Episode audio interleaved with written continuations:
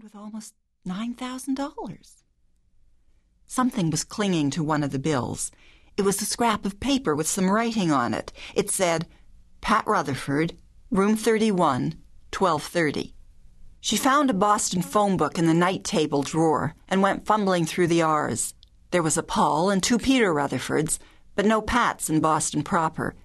Even if she called them all, what would she say? Hi, you probably don't know me, and God knows I don't know me, but were we supposed to have a meeting any time lately in a room 31 somewhere, and by any chance did I injure you severely? She discarded the phone book and decided to call room service. When in doubt, eat, she heard herself say. The next morning, dawn arrived, but not her memory. She scanned the paper, almost expecting to see her photograph plastered across the front page. There was no mention of an escaped prisoner or word of a psychiatric patient having wandered off. No woman wanted for questioning in some bloody mishap or for theft. She turned on the television and sat mesmerized for the rest of the day. Dan Rather was blithely unaware of her existence, as were Tom Brokaw and Peter Jennings. Who am I? she cried, angrily snapping off the television. What has happened to me, and where have I put my life? The next morning she decided to find out. Wearing only her underwear beneath her coat, she headed toward Neiman Marcus department store at the far end of Copley Plaza. In her hand, she clutched a plastic laundry bag taken from her hotel room that was filled with neat little stacks of hundred dollar bills. The money covered another plastic laundry bag that contained her blood stained dress. She spent the next hour shopping, in rapid succession choosing a pair of practical canvas shoes, a new bra and panties, light brown slacks, and a beige sweater. She also got a bone colored leather handbag, some tortoiseshell sunglasses, and a navy blue wallet into which she transferred some of the money. Back on the street, it amazed her how well she knew the city. She walked until she found herself in front of the Greyhound bus terminal. Inside, she looked around for a place to deposit the laundry bag containing her bloody dress and the rest of her cash. I need to store this, she told the bored looking woman behind the counter. The woman, barely glancing up, told her it would be a $20 deposit. After taking the $20, the woman shoved a locker key at her. She quickly put the plastic laundry bag inside the locker. She waited until the woman behind the counter began reading her magazine again before removing the instep liner of one of her new shoes and putting the locker key inside it. She discarded her receipt in a nearby garbage bin and walked out of the terminal, wondering what to do next.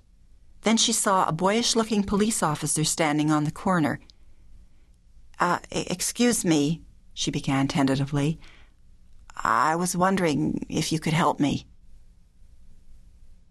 She was taken to the Boston City Hospital, a 450 bed facility that was mostly for charity cases. The police decided on the hospital when they found no warrants or missing persons paper for her. An intern, Dr. Klinger, checked her blood pressure and heartbeat, then her head for trauma. He also checked her urine, pupils, and blood. When she asked exactly what they were testing for, Dr. Klinger explained that they were looking for causes for her amnesia, that might include alcohol, drugs, AIDS, and tertiary syphilis. He added they would also run some metabolic tests to rule out thyroid, kidney, or liver problems, chemical derangement, and vitamin deficiency. That would be followed by an EEG and possibly a CAT scan. She was beginning to dislike Dr. Klinger for more than just his abrasive manner. Dr. Meloff, a staff neurologist, was consulted when the blood tests revealed nothing. He was a good looking man with a full head of dark, slightly graying hair and an easy smile. So, he said, looking over her head and grinning, you're not quite yourself today, are you? She could only laugh. After testing her vision and probing her scalp, he asked her to tell him what had happened since the episode of amnesia began. She told him about being at the corner of Cambridge and Bowdoin, and about the hotel, and about the shopping spree. She did not tell him about the money and the blood on her dress. The CAT scan was ordered, and she found herself prone under a large, tunnel like machine. Her body vibrated gently to the soft hum of the machine as she inched her way through the tunnel. There now, that wasn't so awful, the reassuring voice of Dr. Meloff said as the scan ended. Within an hour, she was told the scan was perfectly normal. The next step seemed to be for her to take more tests, possibly something called a beam or maybe a PET scan. But Dr. Meloff's best guess was that her amnesia was psychological in origin, that her mind had fled from a, a, period in her life associated with great fear, rage, deep shame, or humiliation. How long will all this take? she asked, her panic growing. Well, depending on how fast I can get these things organized, I'd say a couple of days, Dr. Meloff said. Oh, I was hoping this nightmare would be over by then she said wearily. He moved to her side and took her hand in his. It might be, he said soothingly. An hysterical fugue state, if that's what you're experiencing, can reverse itself at any time, and I've never heard of one lasting longer than a couple of months. A couple of months, she repeated to herself, stunned. The doctor went on to say that they generally disappear as quickly as they occur, usually within a couple of weeks. He left her on the examining table with an outdated magazine and went off to arrange more tests. She decided to renew her acquaintance with some of the events of the not too distant past by flipping through the pages. She started as she saw a young woman staring at her from the open doorway, and the magazine slipped from her lap to the floor. The young woman, who had on a crisp lab coat, rushed to retrieve it.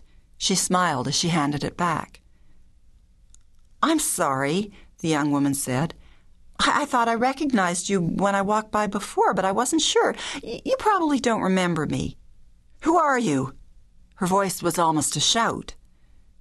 Dr. Irene Borovoy, came the immediate response. We met at the Children's Hospital a little more than a year ago. I was interning under your husband. The woman's hand flew to her mouth. You are Dr. Whittaker's wife, aren't you? Jane Whittaker, right? I'm usually so good at putting names to faces. Jane Whittaker, she repeated, fitting her tongue around the unfamiliar name. Your husband is such a wonderful man, the young doctor said. Jane Whittaker, she said again, testing the sound of it with her mouth. She was waiting for the man who claimed to be her husband to finish conferring with the doctors and the police. She fought the sudden impulse to leap from her chair and flee the hospital, seek out the safe obscurity at the Lenox Hotel. What was he like, this Dr. Michael Whittaker, renowned pediatric surgeon? The medical staff spoke his name in respectful, no, downright reverential tones. Even Dr. Klinger's relentlessly impassive face betrayed signs of approval, hovering for several seconds in the vicinity of a smile. And Dr. Meloff had immediately decided to hold up on further testing until he had a chance to meet and confer with his respected colleague. She had doubts about being married to this man. It stood to reason, she decided, that if she was indeed the wife of renowned pediatric surgeon Michael Whittaker, she would be wearing some proof of this on the third finger of her left hand.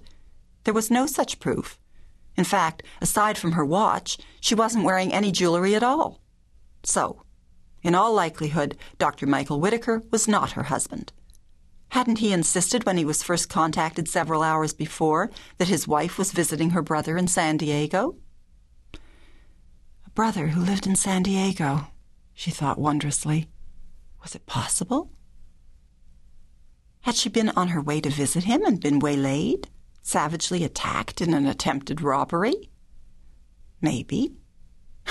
but that hardly explained how she ended up with the money, not to mention someone else's blood covering the front of her dress.